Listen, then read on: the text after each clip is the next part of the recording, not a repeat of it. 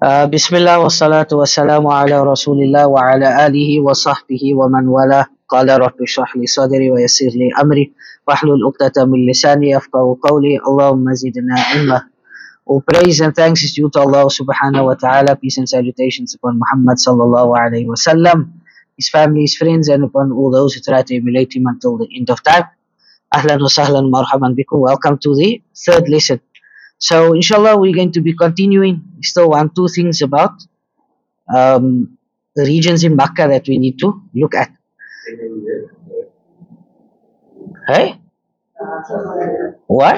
It's the same as last week, so and there was there was no mic oh you can put that off here. Right. So inshallah we're going to be looking at the multazam. Right, this is the place of clinging. And if you look at the notes there, you'll see there's a picture and an arrow to it. Right. So the first point is there's no specific dua that the Muslim should say in that place. Meaning, there's nothing in the ahadith of the Prophet wasallam that mentions a specific dua saying at the multazam. A person can cling to the multazam when he enters the Kaaba if it is easy for him to enter. Or he may do that before performing the farewell tawaf al wada. Or he may do it at any time that he or she wants. He should not cause any difficulty for other people by offering a lengthy dua. Similarly, it is not permissible to crowd other people or annoy them in order to cling there. If he sees a space, then he should say his dua or dua. Otherwise, it is sufficient for him to say dua whilst making tawaf and when prostrating in prayer. The point here is that if you're touching the multazam or you're clinging onto it, it's going to cause harm to other people. Or in order for you to get there, it's going to cause harm, then it's best for you not to go there. Because, again, this is something that is not compulsory on you. But the sanctity of a fellow Muslim, this is wajib. Right? Protecting another Muslim, not causing harm to another Muslim, this is wajib, this is fard. So, a sunnah is never going to overpower or something that's not compulsory for you. How can you expect to do something like this but by harming someone else? So if there's a gap, take the gap. If there's no gap and there's pushing and this, then stay away. What was narrated from the Sahaba, from the companions, radiallahu anhu ajma'in, concerning the multazam is sounder than that which has been narrated from the Prophet sallallahu alaihi wasallam. Now here you need to understand this carefully. Uh, Munir, get closer to please. Right, you need to understand this carefully. I'm going to read it again. What was narrated from the Sahaba, from the companions, concerning the multazam is sounder than that which has been narrated from the Prophet sallallahu alaihi wasallam. What does this phrase mean? What does it mean? I'll read it again. What was narrated from the Sahaba concerning the multazam is sounder than that which was narrated from Rasulullah sallallahu alaihi wasallam. By the time the Prophet Muhammad sallallahu alaihi wasallam, they were in the car, you sacrifice. No, no, nothing about the crowd. Maybe the hadith was weak. Yes, Yes, that's exactly what it is. So the narrations about the multazam with that the Prophet said, those chains are weaker than the chains that when the Sahaba, when they said certain things about the multazam. Right? That's what it's saying.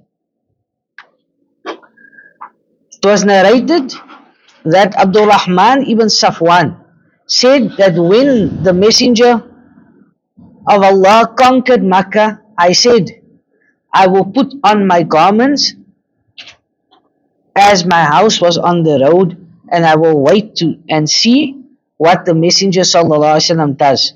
So I went and I saw that the Prophet had come out of the Kaaba, he and his companions, and they were touching the house from the door to the black stone. They had placed their cheeks against the house. And right, so this is the Kaaba, and the Prophet ﷺ was in the midst of them. However, this hadith is weak. Amr ibn Shu'aib said from his father that I circumambulated the Kaaba and Abdullah and when we came to the black or to the back of the Kaaba, sorry, I said, Will you not seek refuge with Allah? He said, We seek refuge with Allah from the fire. Then he proceeded to touch the stone and he stood between the corner and the door and placed his chest, face, forearms, and hands like this and spread them out. Then he said, This is what I saw the Messenger of Allah sallallahu alaihi wasallam do. And this hadith is authentic. Shaykh Ibn Uthaymeen mentions that this is a matter concerning which scholars differed. Although it was not narrated from the Prophet wasallam, that was not narrated in Sahih Hadith. Right? So whatever was narrated, these ahadith regarding the multazam of the Prophet ﷺ was not sahih. As the hadith that were narrated concerning this were deemed to be weak, rather it was narrated from the companions. Right? That it is authentic. So it is is the iltizam, is the clinging, right? Holding on to the multazam. Is it sunnah? When should it be done upon arrival or when to leave or at any time? The reason for this difference of opinion amongst the ulama is that it is not narrated in the sunnah of the Prophet sallallahu rather it is narrated or practiced by the companions. And they used to do that when they arrived in Makkah. So the fuqaha have said that the pilgrim should do that when about to leave and should cling to the multazam which is the area between the corner where the black stone is located and the door based on this there's nothing wrong with clinging onto this to the Kaaba in this area. Now see what I specified, or what the Sheikh has specified, in this area. As for touching and clinging onto the Kaaba in other areas, then this is not found in the Sunnah of the Prophet sallallahu alaihi wasallam. And see what Sheikh says at the end. So long as that does not involve annoying others. Right? طيب. Now we move on to Safa and Marwa. Right? I'm not going to go into the whole story of Safa and Marwa. Alright? Everyone knows what happened. Everyone knows how what caused this walking of up and down seven times and water to come out, etc. Safa and Marwa associated with the search for water by Nabi Ibrahim's wife Hajar for their son Ismail. Allah Azza wa Jal says, ربنا إني أسكنت من ذريتي بواد غير ذي زرع عند بيتك المحرم. Our Lord, or oh our Lord, I have settled some of my offspring in a barren valley. Right? عند بيتك المحرم. Near your sacred house. ربنا ليقيموا الصلاة. So that they may establish prayer. فَجَعَلْ أَفْئِدَةً مِنَ النَّاسِ So make their hearts, or make the hearts of the believing people, right? An-nas is people. تَهْوِي إِلَيْهِمْ وَارْزُقْهُمْ مِنَ الثَّمَرَاتِ لَعَلَّهُمْ يَشْكُرُونَ So make the hearts of the believing people incline towards them and provide them with fruits لَعَلَّهُمْ يَشْكُرُونَ so that they may be thankful. So here is a proof that Nabi Ibrahim that he left them in an open valley, there was nothing. And we know this walking took place between Safa and Marwa. Allah subhanahu wa ta'ala says, Inna safa wal marwata min sha'airillah. That indeed the hills, indeed the hills of Safa and Marwa are amongst the symbols of Allah subhanahu wa ta'ala They are amongst the symbols of Allah subhanahu wa ta'ala Rabbul Izzati wal Jalal. فمن حج البيت أو اعتمر فلا جناح عليه أن يطوف بهما and whosoever makes the major or minor pilgrimage, Hajj or Umrah, to the sacred house, let him walk between these two hills. وَمَنْ تَطَوَّعَ خَيْرًا فَإِنَّ اللَّهَ شَاكِرٌ عَلِيمٌ And whosoever does good willingly, Allah is truly appreciative and all-knowing. How many times must you walk between Safa and Marwa? Seven. Where do you start and where do you end? Right? How do you know you started Safa end at Marwa? Hmm? Who, who decided that? That you must start at Safa and end at Marwa?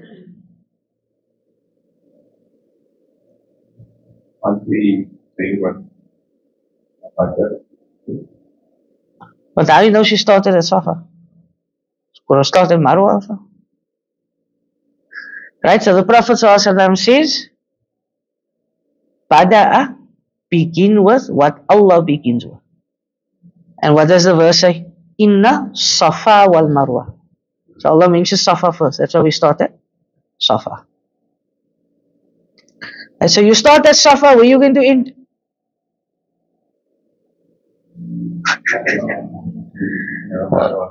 You're going to end at Marwa, eh? One is, it's not a loop. It's got a, Yes. So if you don't end up by Marwa, then you know you counted wrong. Right? So you know you must start at Safa and you must end at Marwa. What's important also is that people they don't tell you this. Or I don't know why it is that it's not a big focus. I don't know if people just want to get done with it. So when you start at Safa, right, the sunnah of the Prophet is to make dua there. So you stand one side and you make dua. Did you do this with Sheikh Rida already? Safa and Marwa. Right? So the dua will come there, Sheikh will explain. And then you do this by Marwa as well. Safa again. Marwa. When you go with these groups, they just rush you.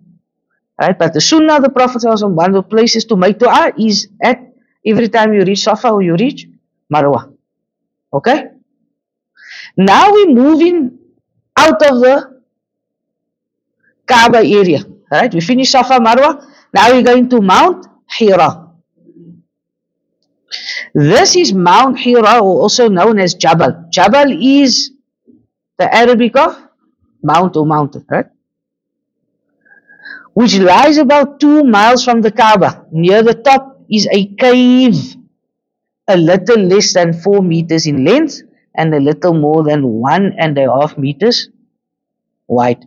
How wide is one and a half meters? How wide? that's whatever they just The board behind me, basically. Right? So it's not bigger. right? So here was where the Prophet ﷺ received wahi, revelation of the Quran during the month of Ramadan. The mountain is also known as Jabal Nur. What is Nur? Light. So the mountain of light. The Prophet ﷺ first began to have revelations in the form of good dreams which came true. The hadith says the dreams of the Anbiya, they are true. Right? So now someone dreamed today, then something really happened what he dreamed of. It's not a Nabi. Eh? What is dreams actually? Like a lot of the times is what your subconscious, right? So something happened, maybe you thinking of something a lot.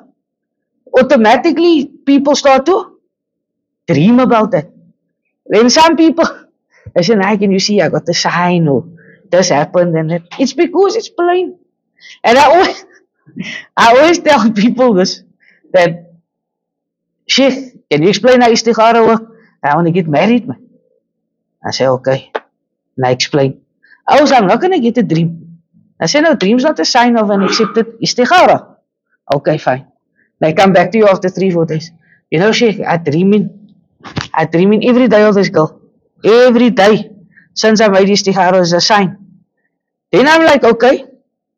But you friends with the girl, yes. You speak to the girl every day, yes. So obviously, if you speak in you, you know, you obviously it's in your mind already. You're going to sleep thinking of what you know, wake up, you're still going to think of it. Or vice versa. So dreams aren't a sign for like for your istikhara to be accepted or not. So the Prophet started to get dreams, but these were good dreams. And he started to enjoy being in halwa, being alone. He would often go to this cave of Hira, he would meditate. Now remember, he wasn't a Nabi yet, right? He wasn't a Nabi yet.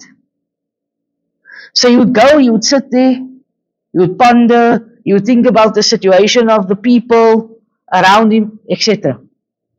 He would take provisions with him to stay for an extended period, which means he stayed longer than 24 hours. So maybe stay a day, two days, three days, etc. And when he returned back to his wife Khadija radiallahu anha, he would stock up again and go back to the cave. And this was his practice until truth was revealed to him by an angel which was in the cave of Hira. Who was this angel? Jibreel alayhi salam. Right? And it's amazing. Right? If you ever think of it, just like, just ponder. Allah subhanahu wa ta'ala reveals the Quran via the best of angels, Jibreel, to the best of prophets, Muhammad sallallahu alayhi wasallam, in the best of months, the month of Ramadan. And Allah says, شهر رمضان الذي أنزل فيه القرآن هدى للناس وبينات من الهدى والفرقان. So just think of it, think of it like that. Everything of the best, and I mean, eh, we're approaching the month of Ramadan. So, right, reconnect with the book of Allah. And this Ramadan is supposed to be different for you. And this Ramadan is supposed to be different for you. Why? Because you preparing yourself also for Hajj as well. So, and I don't mean it's just now, okay, that you're preparing this Ramadan. Because I think a lot of people, they go greet in Ramadan, like their family and friends. Because they say it goes quicker, man. Because now no one can offer you tea and juice and stuff like that. So it's just, alright, you can't sit long. Hmm. So, what do you think about this thing? Of going to greet like your family and? Right? What do you think? Right? I think it's got its benefits, but I wouldn't say it's a masterclass. No, it's not yeah, correct. Right? It's it's culture. Right? This is what you call urf. And this culture doesn't it this practice it doesn't go against the Sharia. Right? Obviously now if you're going to go and you're going to for example, people as not your mahram and now you're hugging the opposite sex and that's now a problem. But if you genuinely just go into your siblings, you go into your uncle you never saw in three, four years, right? Since before COVID, you never saw your family. So you go into them, you greeting them. You don't expect anything in return. Okay, now you must come, you must come give a slavat or whatever. But you genuinely going to tell them that you're leaving, you're going for Hajj and that make dua for me. Right? You join in family ties, eh? and there's nothing wrong with this. Right? If you had a argument with someone who is, you know, just to. Yeah. just to get it Yeah, for sure, for sure, for sure. But also just be in mind that, like you said, it's not, it's not fardman. It's not wajib. Right? It's not sunnah also. But like I said, if you go with that intention of joining family ties, you never saw someone take a packet of biscuits, a small chocolate you worth, whatever, right? It's something good. Um, yeah. Then you sing the grand, the, the yeah. Yeah, I mean, you don't need to. I mean, it's obviously, you can just say, look here, we're going for Hajj. Type, right? A lot of people, they just send WhatsApp messages now. But like I say, with your close family, I mean, go, it's good. Your parents, siblings, and that you never saw for a while, and that, I mean, nothing wrong. It's good. So now the next visit. Going to visit where? right? Going to visit the Karamats. Right? What do you say about this? Huh? right? There's no.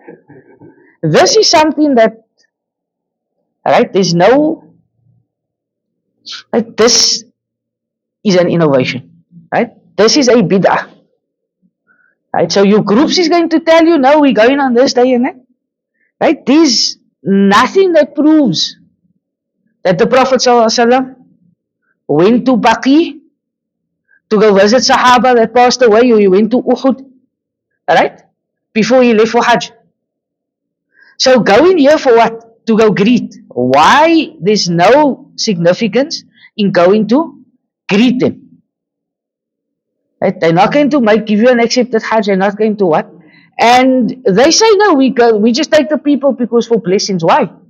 This in itself is that Allah subhanahu wa ta'ala has made certain places blessed. For example, Arafah is blessed. Right? For example, the Kaaba is blessed. For example, the Rawda in Medina that we'll see later, this is blessed. But the door that opens the Masjid al-Haram or Masjid al-Nabawi, that's not blessed. In the sense of that if you touch in it and that you're not going to get barakah from it, you're not going to get blessings. So Allah has made blessed times. Certain times is blessed. Example, Ramadan is coming. Right? Blessed time to make dua when you break your fast. Blessed time to make dua the whole day. Right? There's another misconception. People have this misconception that your dua is only accepted at the time of Maghrib. This is wrong. The hadith of the Prophet ﷺ says that Allah accepts the dua of three people the oppressed and the fasting person. The who? The fasting person. So when does he fast? Only two minutes before Maghrib.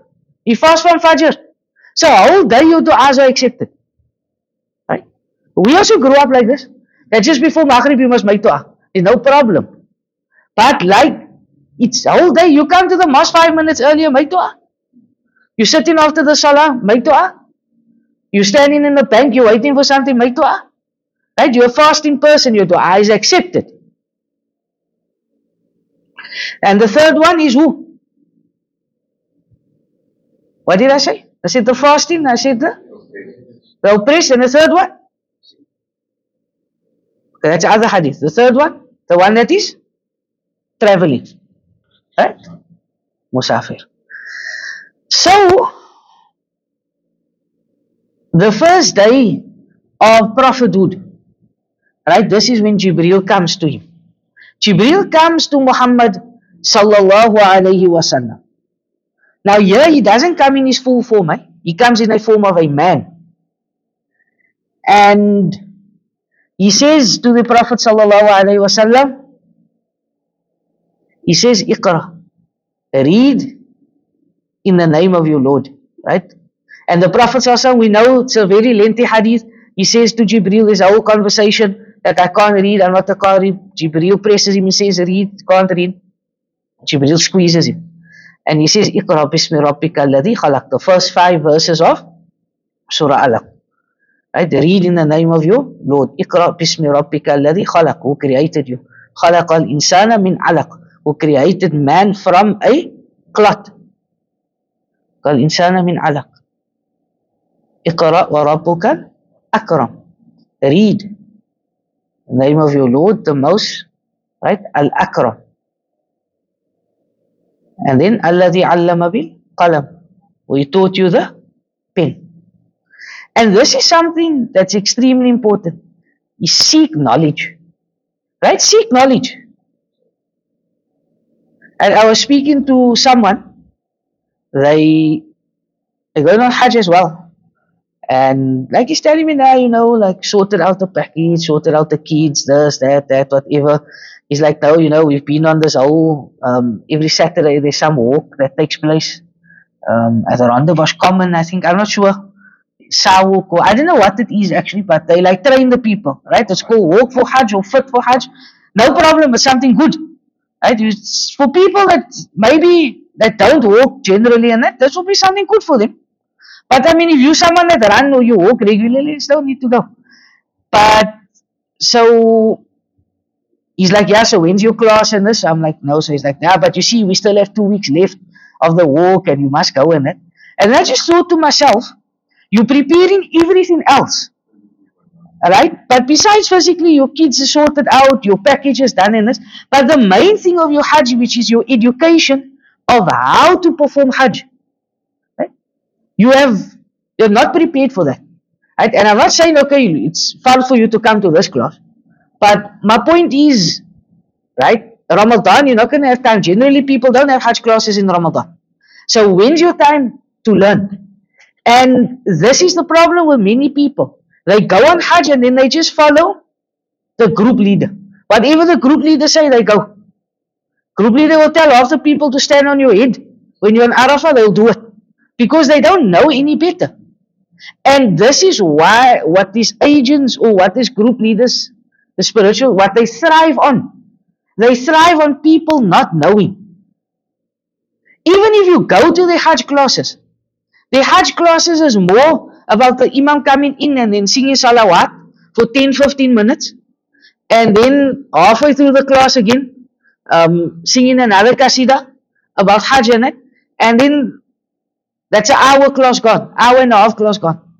But if you ask the people actually what you learned, it's very limited, it's very minimal. And this shouldn't be the case. Your Hajj, is your Hajj. It's not the Imam's Hajj. So you need to make the most out of your Hajj. Right? You need to make the most. And yes, there's obviously going to be some things you're going to learn here that you can't practice. And we're going to maybe see or Sheikh Rida will do with you. The Prophet stopped here at a particular valley. You can't stop there now.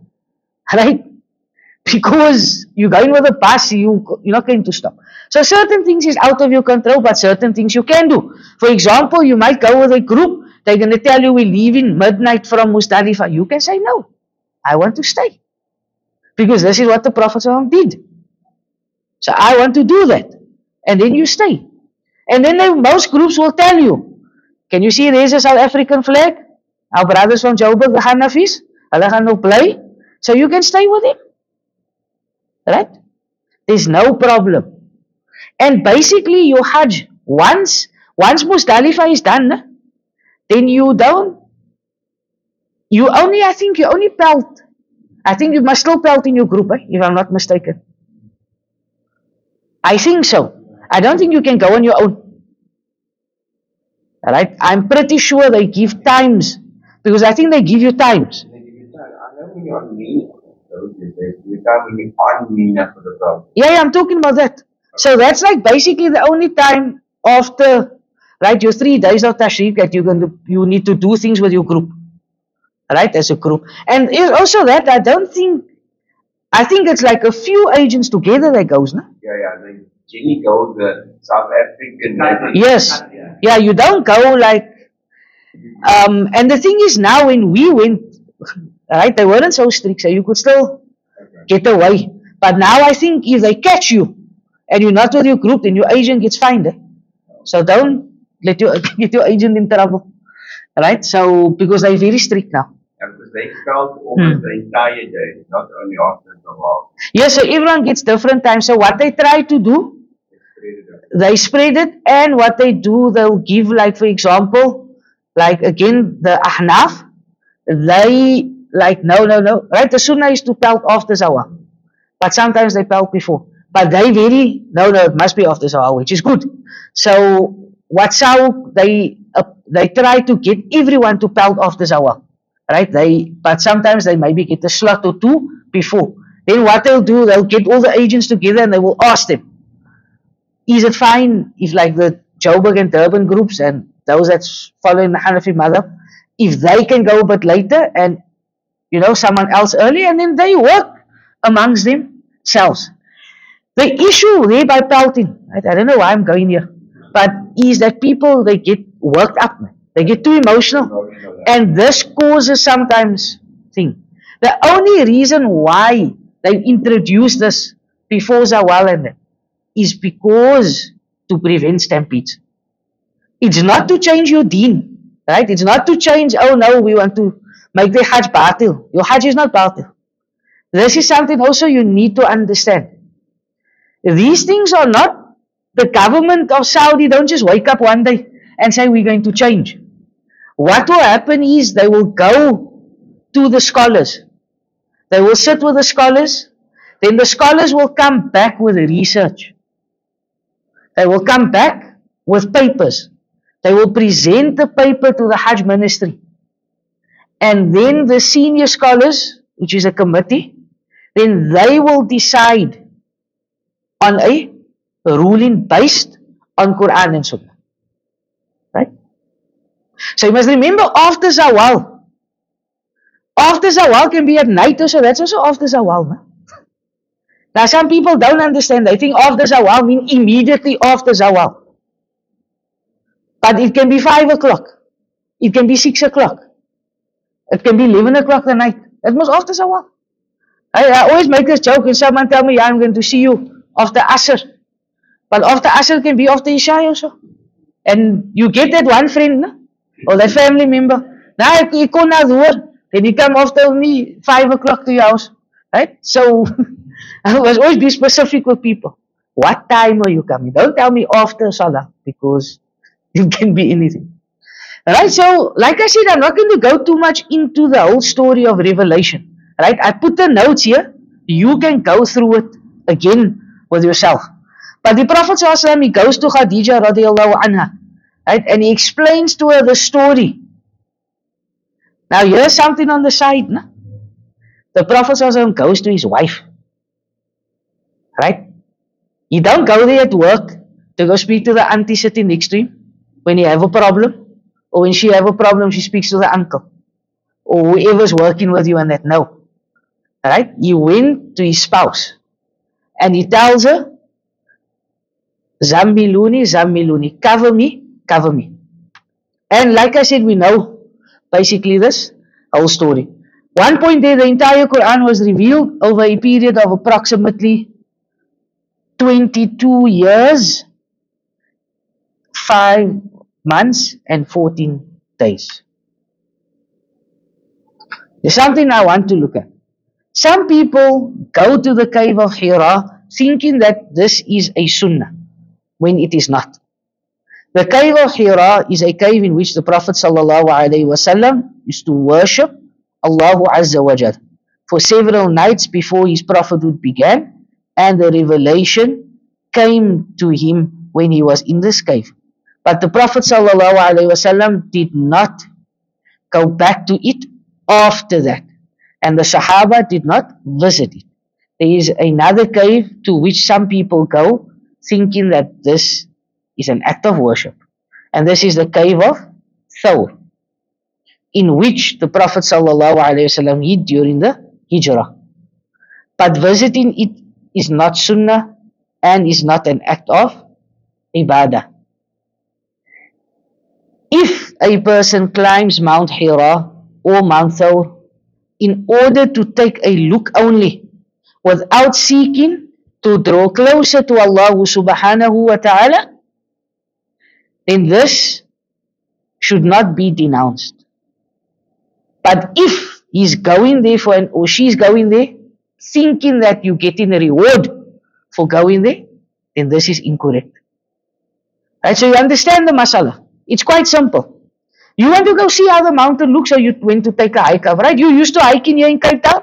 Every Sunday you go for a hike. So there's Sunday there, so you want to go take a hike up the mountain. No issue with this. Right? No issue. But if you go into these mount caves, the cave of Hira and the cave of Thawr, thinking that you're going to get a reward for going there, go in there and go make two raka'at sunnah. Go in there and writing your name on the clippy there that people do. Right? You'll see some people must spray on there. Right? Very, it's not nice. It, it just looks untidy and that. So, if you go in with that intention, then know that this is an innovation. This is a bid'ah. But if you just go in merely to see, with and you know that I'm not getting the reward for going, I'm just really walking up. Maybe I had too much the night before to eat, so I to lose some weight. You want to go hike up the mountain, you want to hike down, right? Then there's no problem in going. You understand the difference? Alhamdulillah. This brings me to the next, to Mount Thawr or the cave of Thawr. Mount Thawr or Jabal Thawr is a mountain that contains the cave in which Rasulullah sallallahu alaihi wasallam and Abu Bakr radiallahu anhu sought refuge for three days and nights from the Quraysh as they left Makkah and made hijrah to Medina. Allah Azza wa Jal mentions in Surah Tawbah, verse number 40, إلا تنصروه فقد نصره الله إذ أخرجه الذين كفروا ثاني اثنين إذ هما في الغار. إذ يقول لصاحبه لا تحزن إن الله معنا. Right, so Allah says, إِلَّا تَنْصُرُوهُ فَقَدْ نَصَرَهُ اللَّهُ. If Allah cannot assist you, then who is going to assist you? إِذْ أَخْرَجَهُ الَّذِينَ كَفَرُوا ثَانِيَ اثْنَيْنِ إِذْ هُمَا فِي الْغَارِ. And when the kuffar drove you out, the two of you, إِذْ هُمَا فِي الْغَارِ Both of you were in the cave. Who is both of you? And the Prophet sallallahu alaihi wasallam. إذ يقول لصاحبه لا تحزن إن الله معنا. The Prophet sallallahu alaihi wasallam says to Abu Bakr in the cave, right? لا تحزن.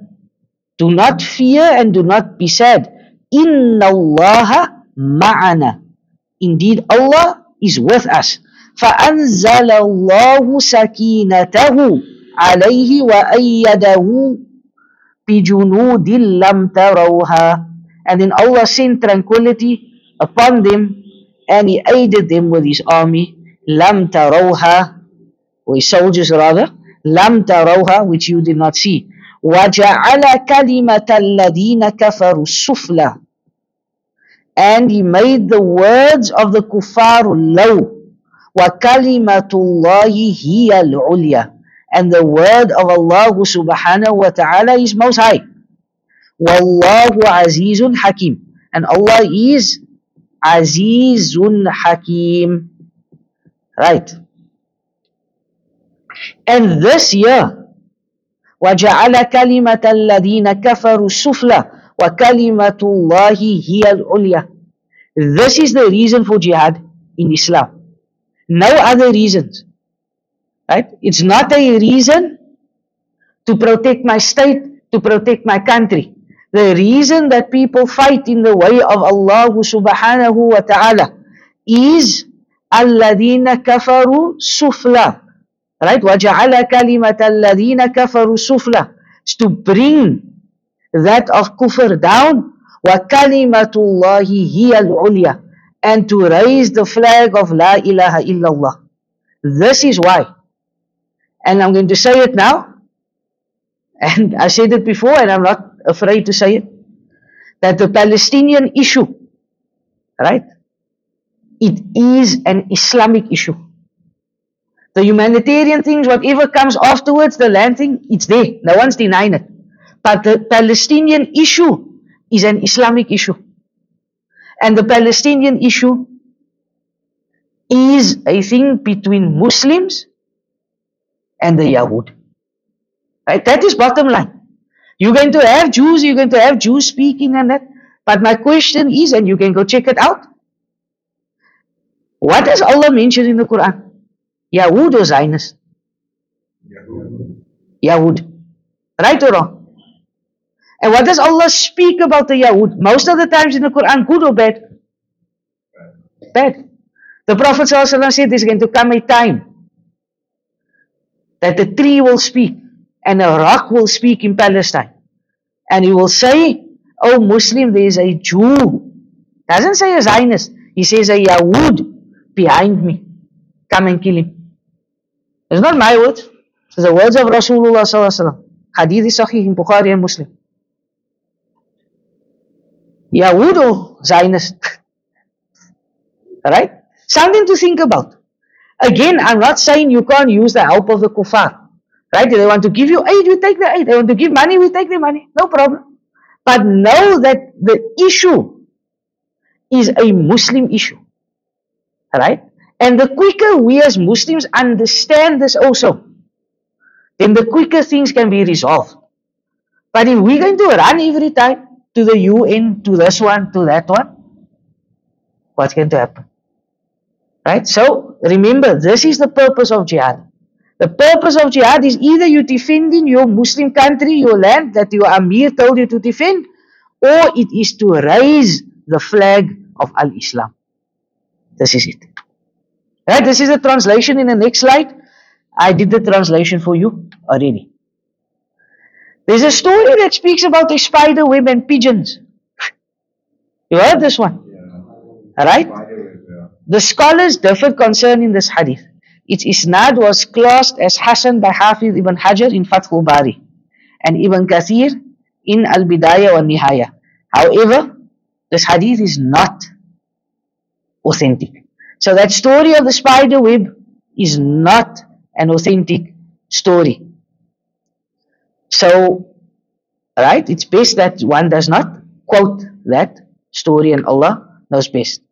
With regards to the story of the two doves or pigeons that was mentioned in Ibn Kathir, this also is not authentic and Allah knows best.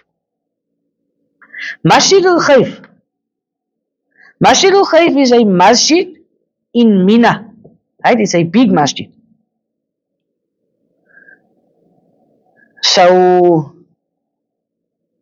okay, right? I'm not sure if the tents basically is they now, like the locations is a movement for countries, right? And I'm sure it must, I'm sure it does move, whatever. Allah knows best. Um, like maybe they, South Africa move from this point now to other point. But I remember when we were in 2015, I think the roads are still the same. Like you walk one road up to go to Pelt, and then you must walk right around, and you come down another road. Right? You also. I think it's the same. I don't think. Now the road when you come back, no, you'll see Masjid Khaif there. It was near the Al Baik. and Al Baik stays there. Right? So Masjid Khaif is yeah. So Masjid Al Khaif is a masjid whose virtues are proven in some hadith. According to a traceable hadith of Ibn Abbas, the Prophet said 70,000 prophets prayed in Masjid Al Khaif. Right? Many of the scholars declared this hadith to be weak.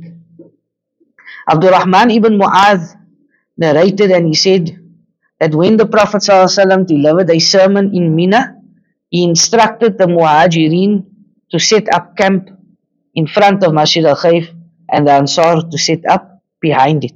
The rest of the Muslims were to camp behind them. Now see how amazing is this? The Prophet wasallam he also gave respect, father. See, look at this hadith. The Muhajirin in front, the Ansar behind them, and then the rest.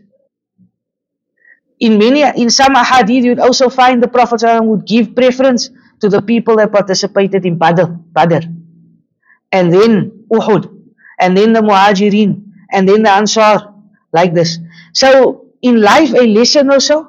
Can someone be given a bit of virtue or more respect than someone else? Yes, you can. But this type of respect or virtue must not infringe on the rights of someone else. You understand? And so the Prophet let them sit, but there was no thing that they maybe now there was food, so they would get less a lesser quality of food than the other people, and Allah knows best. So Masjid al Khayf, like we said, is in Mina. Right? And this is Mina. Mina is seven kilometers east of Masjid al Haram. And this is where the Hajj pilgrims sleep on the 8th, the 11th, the 12th, and the 13th. Right? Now, what happened to. There's dates missing there? The 9th. Yeah, and then were you sleeping that night?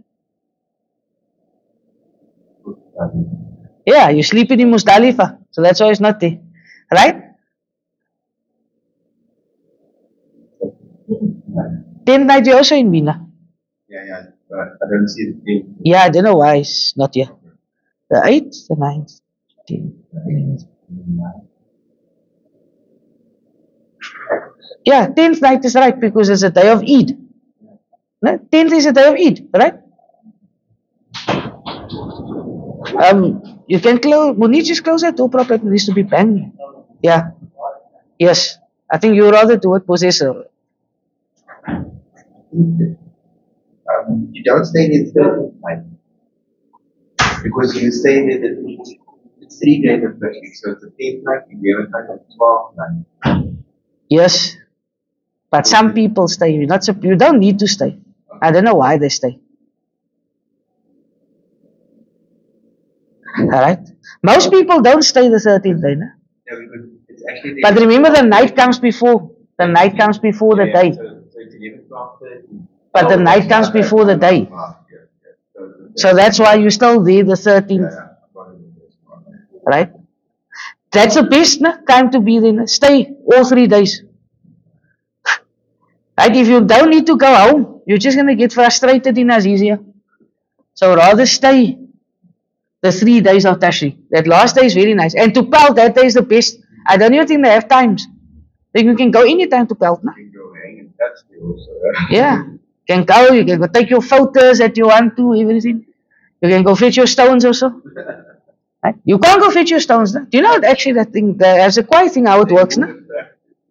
What do they do with I don't know what they do, but you know how it works. They, that the other thing, it's like, was like, it's a circular thing, right? The jamarat that you throw against. Right? It's like oval, but it's long. Yeah. Right? But there is such a thing that how it falls. It falls into like something and it goes right down. Down. Yes. So even from the top, if you go to the other levels, it still comes right down. The sound is something I just stuck in my head. Like a shh. Yes, yes. Almost like someone shooting. Yeah. So it contains the jamarat, the stone, the three um, stone pillars which are pelted by pilgrims. Alright. This is all part of Mina. Where you go pelt is also part of the Mina area. Allah says, It should be the ninth night. It will start with the ninth night. Because the eighth day you go to Mina. yeah, See there the ninth night. okay. I think that's what's causing the confusion. Mm, okay. Right. واذكروا الله في أيام معدودات فمن تعجل في يومين واذكروا الله في أيام معدودات and remember Allah subhanahu wa ta'ala on the allocated days or the numbered days فمن تعجل في يومين فلا إثم عليه and whomsoever wants to just pout for two days فلا إثم عليه there's no sin upon him or her ومن تأخر but whomsoever wants to stay for the 13th فلا إثم عليه there's no sin upon them as well لمن اتقى except for the one who has taqwa واتقوا الله fear Allah واعلموا and know أنكم إليه تحشرون that indeed we are going to be resurrected indeed we are going to stand in front of Allah subhanahu wa ta'ala. Right, and here's the translation. The word mina means to flow. As it is here that the blood of the sacrificial animals flow during the days, right? That's supposed to be days of Idul Adha, not day. Because Idul Adha you can slaughter on the day of Eid and then the three days after that. Until 13th day Asr. Before Asr. During the farewell pilgrimage, Hajjatul Wada, the Muslims had brought with them a hundred camels to be sacrificed. On the 10th of Dhul Hijjah, that's the day of Eid, the Prophet stoned the Jamarat and went back to his camp in Mina, where he sacrificed 63 of the camels himself. Ali radiallahu anh slaughtered the rest. The Prophet sallallahu alayhi wasallam instructed that a part of each camel is cooked and served to him and his companions. 63 camels. It's a lot, eh? Arafah we're going to do next week, right? Not going to do Arafah now. Arafah needs his own time. Muzdalifah. Right? Muzdalifah. Where's Muzdalifah now? Praise the. Yeah, no, here's the past. it. Right there, you're gonna be sleeping like that now in Muzdalifah. Muzdalifah stretches from the valley of Muhassar to the mountains of Mazamain. It is four kilometers long and covers the area of an area of 12.25 square kilometers. Allah Azza wa Jal says, فإذا أفضتم من عرفات فاذكروا الله عند المشعر الحرام واذكروه كما هداكم وإن كنتم من قبله لمن الضالين That when you return from Arafah, praise Allah near the sacred place and praise Him for having guided you. For surely before this guidance, you were astray. Right? And this is the reality. Before Allah subhanahu wa ta'ala guided us, we were nothing. We were gone. We were lost. But what we're looking at this verse, that when you return from Arafah, meaning you're coming now back from Arafah, فَإِذَا أَفَضْتُم مِّنْ Arafah. And this word, أَفَضْتُم, right, in the Arabic language is an amazing word. Because what it actually means, or the way they explain it, like in the dictionaries and the books, that the word afaltum, it was like, in English you would say, like, to just disperse. And generally, if we look at the word disperse, how do you just see people, they'll just, like, for example, take a rally, for example, or something, when they tell the crowd to disperse, what happens? They're not going to walk in a single line or single file, right? Every direction. And this is basically what this word means. And see Allah's usage. وَإِذَا أَفَضْتُم مِّنْ عَرَفَاتٍ فَاذْكُرُوا اللَّهَ عِنْدَ الْمَشْعَرِ الْحَرَامِ that then you remember Allah where? At the sacred place. And what is this? Muzdalifah. Taib. During the feeble Hajj, the Prophet ﷺ performed Maghrib and Isha Salah together at Muzdalifah. So you will make Jam and you will make Qasr. Alright? You will make Jam between Maghrib and Isha and you will make Qasr of Isha. Can you make qasr of Maghrib? Shorten. Can you shorten Maghrib? One and a half? No. Oh, okay. Alright, good. So I give you a side point here. Huh? A fiqh point. This is the only place that the Hanafis make jam salah. No, they do make short. This is the only place where they make jam salah. They don't make jam salah. So they say yes, so why do they make jam salah? So we asked them, so why you make jam salah here? So they say no, because this is a ritual of Hajj. We say, yeah, they say it's a ritual of Hajj, that's why you must do it. We say no. That is because the Prophet did it because he was traveling. So, alright? Tayyib. That's just something for you to know on the side.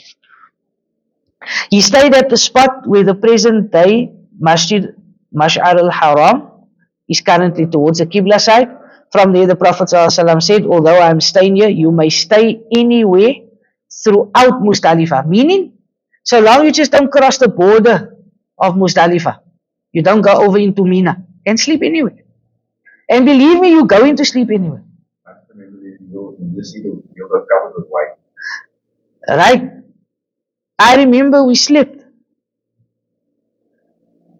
And when we woke up, So sleep. Right through. I got there like 11 o'clock, we made salah. We had something to eat. Two minute noodles. Yeah.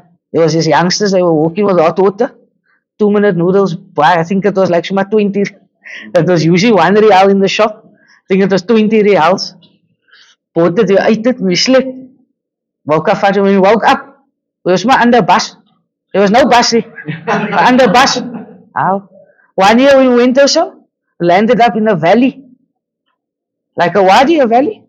Lucky there was no water in there. But I mean, we, it was just night. You don't see where you're going. Jy gaan net elke so place to sleep. You sleep. Right, so that's Muzdalifah. Very nice. All under the bus, the bus over here. Yo, you didn't know. We weren't black, so. Right, Wadi al Muhassar. Wadi Muhassar, I couldn't find a picture for this. Sorry. Is a place between Mina and Muzdalifah. It is here that Allah destroyed Abraha and his army of elephants. This incident is mentioned in Surah Fil. It is sunnah for Hujjaj to walk briskly past this area as the Prophet did, as it was a place of punishment from Allah. Masjid Aisha. To Must I go back? No. Oh. But, uh, in the Hajj, when you stay in Medina, um, you perform salah or you run a masjid nearby. If you can go to Masjid Khaif, go. But generally, you're going to perform in your tents. Everyone performs in their tents. But now in Aziz, when you're in Azizia, Kanala, there's mosques everywhere. You don't need to make. And again, I'm going to tell you now, some of these agents, they even make Jummah in the Azizia building. Right? And it's in the masjid just opposite. You don't need to do that. You go to the masjid. Right? In Azizia, you're going to find some of the small masjids, they even close and they use the bigger masjid. Right? Hajj time, they don't do that. Then all the masjids give Jummah because there's too many people. So don't do this. Don't make Salah, Jummah Salah in the hotel thing, whatever you're staying in in Azizia. Please. Masjid Aisha. Masjid Aisha, radiallahu anha, is also known as Tana'im. Right? At-Tana'im marks the place where Ummul Mu'mineen, Aisha radiallahu anha, went to enter into Ihram for Umrah when the Prophet told her to do so during Fiwa Hajj. Remember, she had a haid, she had a menses, so she had to go. Right? It lies 7.5 kilometers south of Makkah on the road to Medina and is the closest of all the boundary points. Jabir radiallahu anha points, radiallahu anhum, reports that because Aisha radiallahu anha was experiencing a haid, the Prophet, peace be upon him, instructed her to perform all the various rites of Hajj except the tawaf. Right? You're going to cover this in fiqh. She then performed the tawaf after a cycle and ended. She then said, O Rasulullah, while you have performed Hajj and Umrah, I have only performed Hajj. The Prophet then instructed her brother Abdul Rahman to take her to Tana'im and it was from there that she performed the Umrah after Hajj during the month of Dhul Hijjah. Right? Masjid Nabawi. We have a two minute break. Okay, yes? Umrah Additional. I'm of I'm of the opinion that only one Umrah. There are some ulama that say more than one. But then I won't go to Tana'im. If you're going to follow that view, then you rather go to a Miqat. Allah Alam. Must just double check, but as far as I know, I won't use Tana'im. But like I said, I didn't look into the masala because I follow the view of only one Umrah on a trip. And now we must prepare for Hajj. Right? We take a two minute break. Right, so now Masjidu Nabawi. So you generally will go to Masjidu Nabawi first, right? Time. We also finishes this year, but I think Makkah first. Okay, nice, nice, nice. That's actually nice, and you relax. Yeah, because you get market very quiet. It's like. Mm. Now Makkah no more quiet. But days are gone. Like when we studied, I mean, it's not that long ago, but I mean, after Hajj yes, after was that, like the best because there's no visas open, nothing. No. Yeah, so they only used to open Muharram time. So you have that three, four weeks. So you go for Umrah, ne? You go for Umrah. It's like, it's empty. You tawaf so quick. You actually think to yourself, hey, did I tawaf all seven? Did I walk around seven times? Because you literally like on the Kaaba. For the Hajar al-Aswad, right? You use that as the. No, you just stand in a queue. So you literally would just stand like three, four of us. Right? You just stand there and then go. Right? They used to call it basically they used to call it the um they used to call it a um a yamu sud. They used to call it the black days because gen- generally it was only people now with man. people living in Saudi, they will come. So you just find that like now, so basically all the Saudis, everyone comes. So you just find in, they call it white because the, all the females just dressed in the black abayas. And like the males are obviously wearing their white ihram. So they called it like the days of black. So, because usually you'll see for Hajj, for those that have not been, you see different countries, they wear different colors clothing, like the Malaysians, they're very colorful people. And the Indonesians, even their bags, you'll see they got colors. Yeah, so like that, man. But now these days, when it was that time, then you just see, just see it swart and white, right? So, and like Medina, for example. But even till now, you obviously won't see it because you on Hajj. But like the the seventh, the seventh of Dhul Hijjah, Oh, everybody- then Medina's like dead, and the eighth, like dead. Then the eighth after Zuhr, right, it starts getting fuller. Then the ninth, it's like super full. Again, just black, white, blacks, like the way people are dressed, right? All the locals, that those are not in Makkah, they come to Medina. So they come have Eid there. So then again, after that, in Medina's quiet like until Hajj is done, the 13th or the 14th, then if people now that never that went to Makkah Yeah, first, there was a lot then they will come. Will Medina. Then they will come afterwards, alright? So that. So Masjidul Nabawi. Masjidul Nabawi is the masjid established by Rasulullah sallallahu alaihi wasallam. Someone must just tell me when it's three o'clock. Eh? Morning Sorry, it is recording.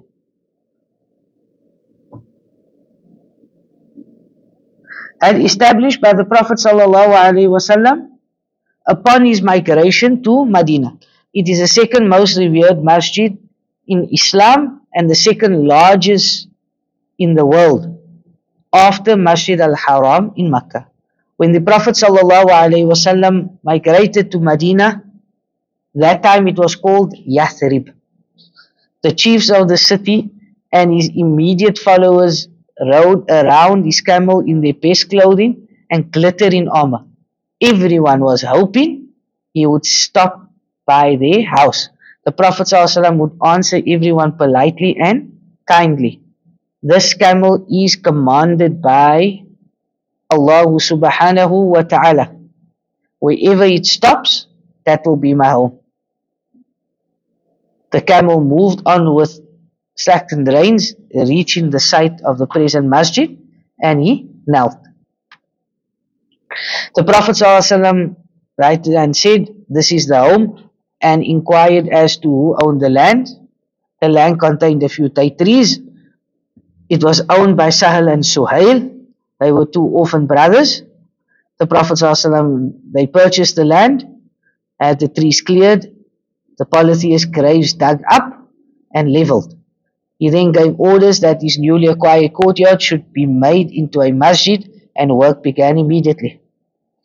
Most of the building was done by bricks made of stones and kneaded clay, but in the middle of the northern wall, which faced the original Qibla to Masjid al-Aqsa side, stones were put on either side for a prayer niche.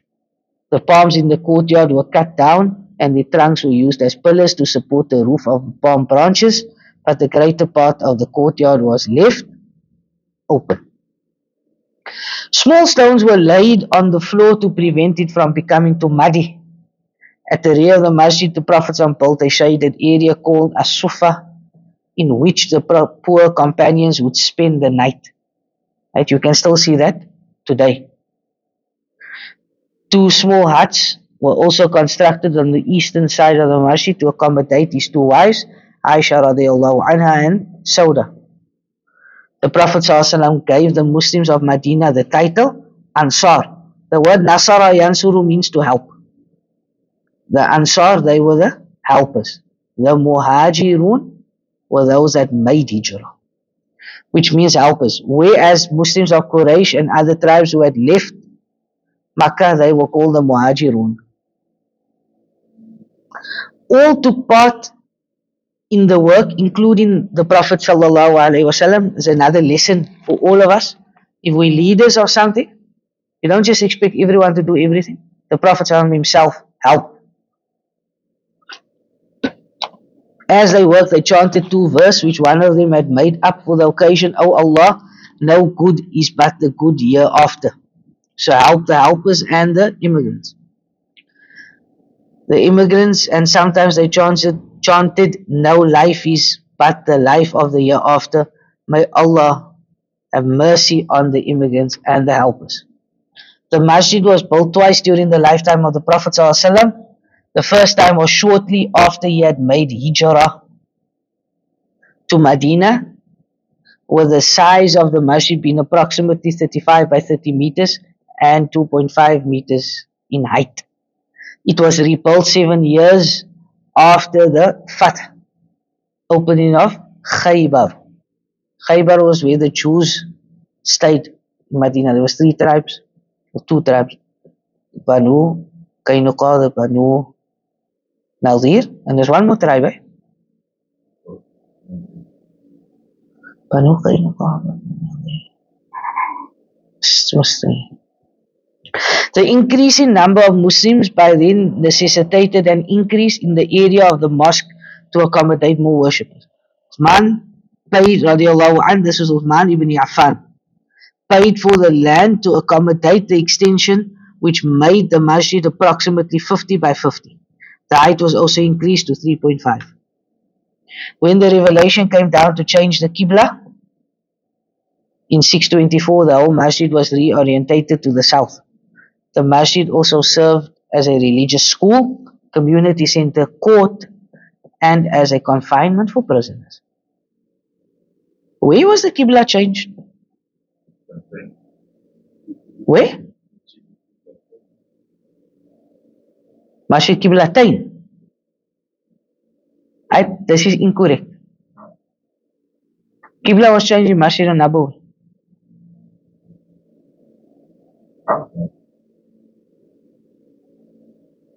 The Prophet ﷺ is Imam of Masjid al-Nabawi. He's making salah where?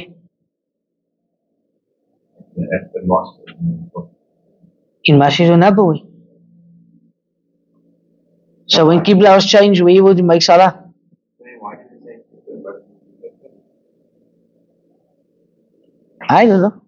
but you know about about Muslims. Yes, yes. So it was changing Masjid al-Nabawi.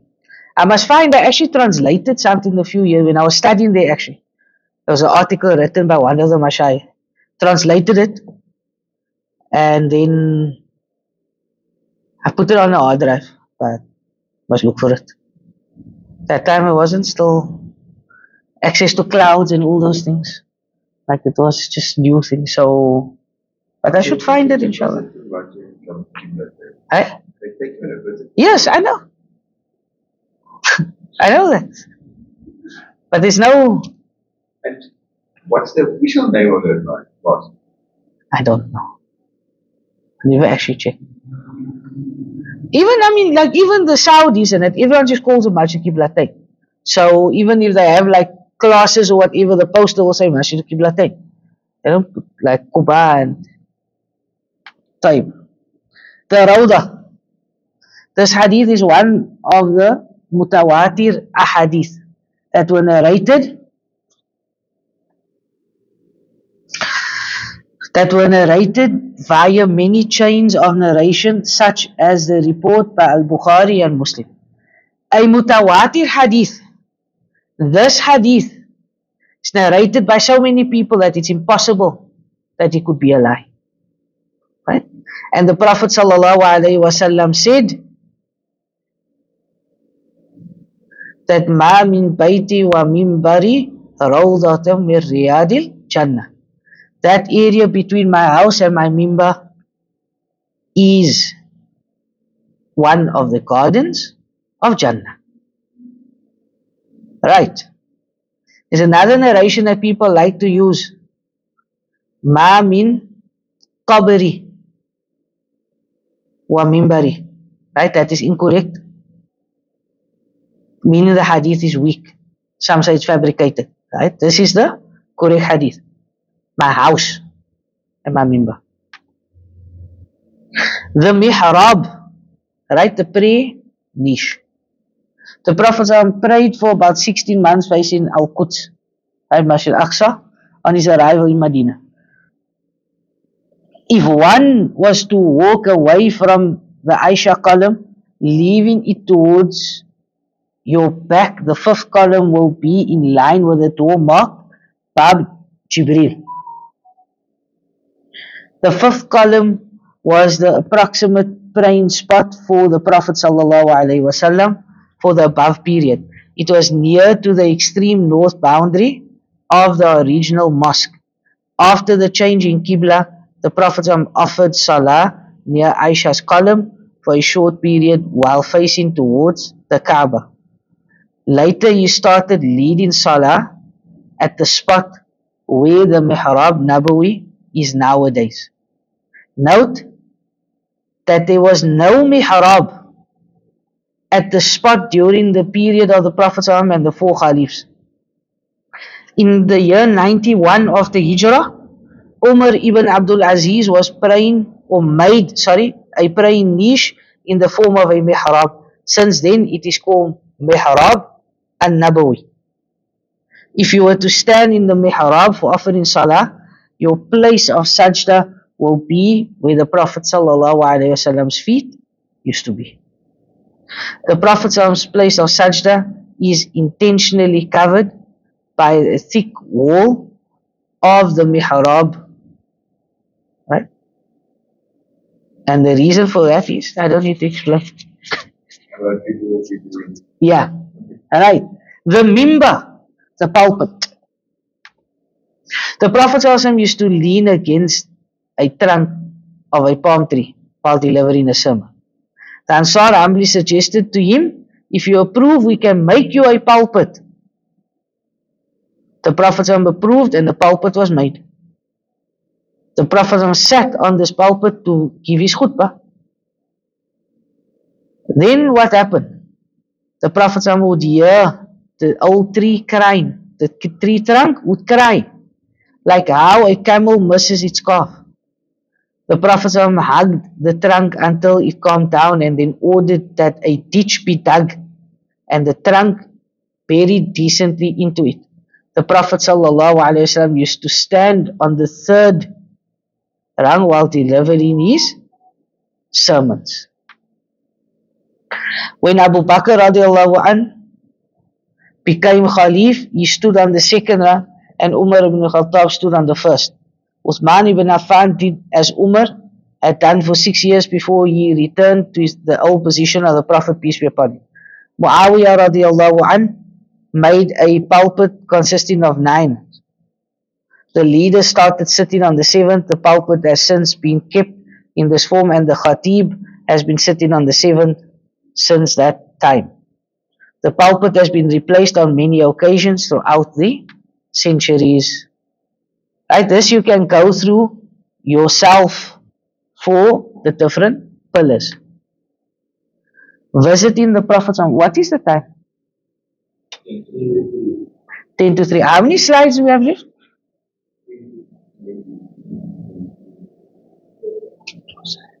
Right, okay, let's. I'm not going to finish it, but plan wasn't to finish, but let's see how far we get. Right? Oh, you will believe. Sorry, oh, you come to Medina. Right, so now visiting the Prophet Sallallahu Alaihi Wasallam's mosque. I took his photo myself. No? It was one of those empty days.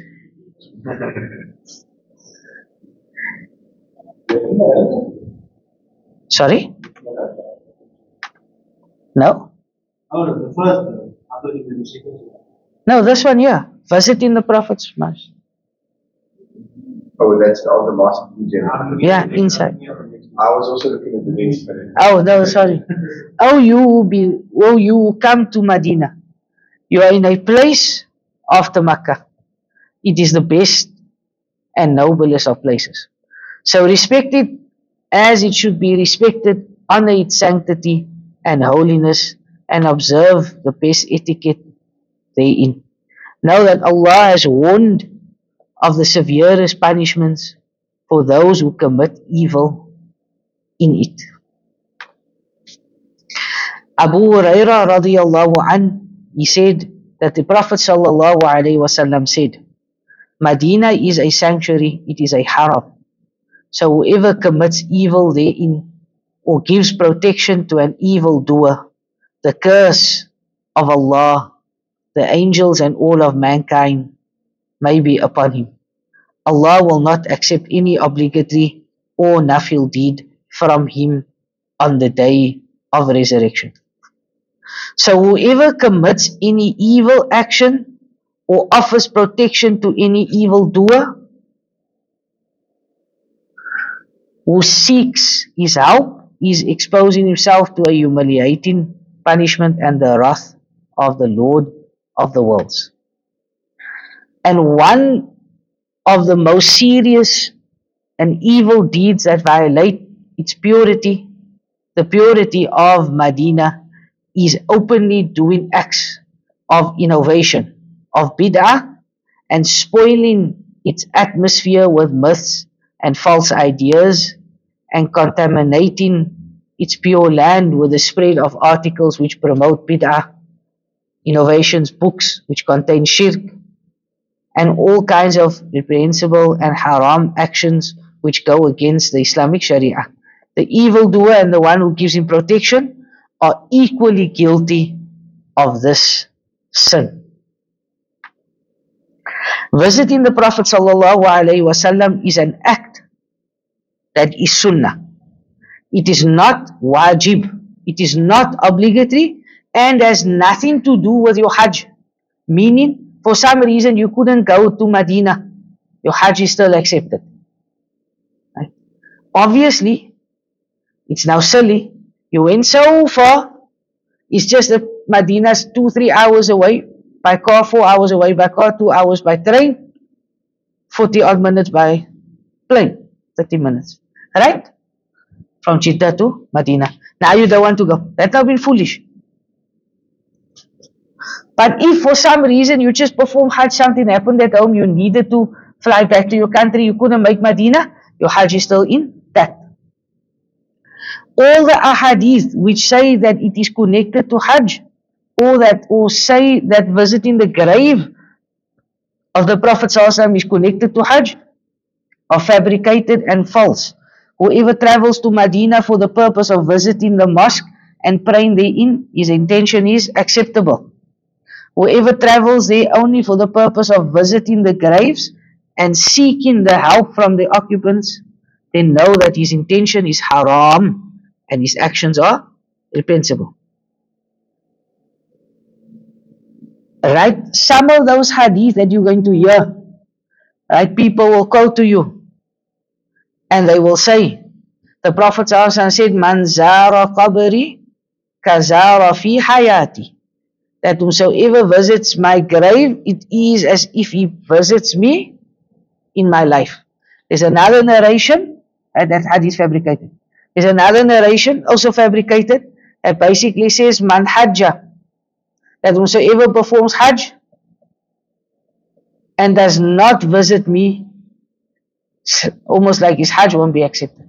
Right? These ahadith are all fake. The Prophet said, La tashud rihal. Do not travel or visit to three. I do not travel visit to except to three mosques. Masjid al-Haram, Masjid al-Hada, which is Masjid al-Nabawi, and Masjid al-Aqsa.